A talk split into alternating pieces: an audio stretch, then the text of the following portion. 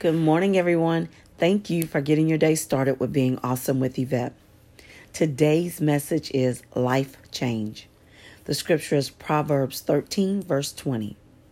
Whoever walks with the wise people will be wise, but whoever associates with fools will suffer.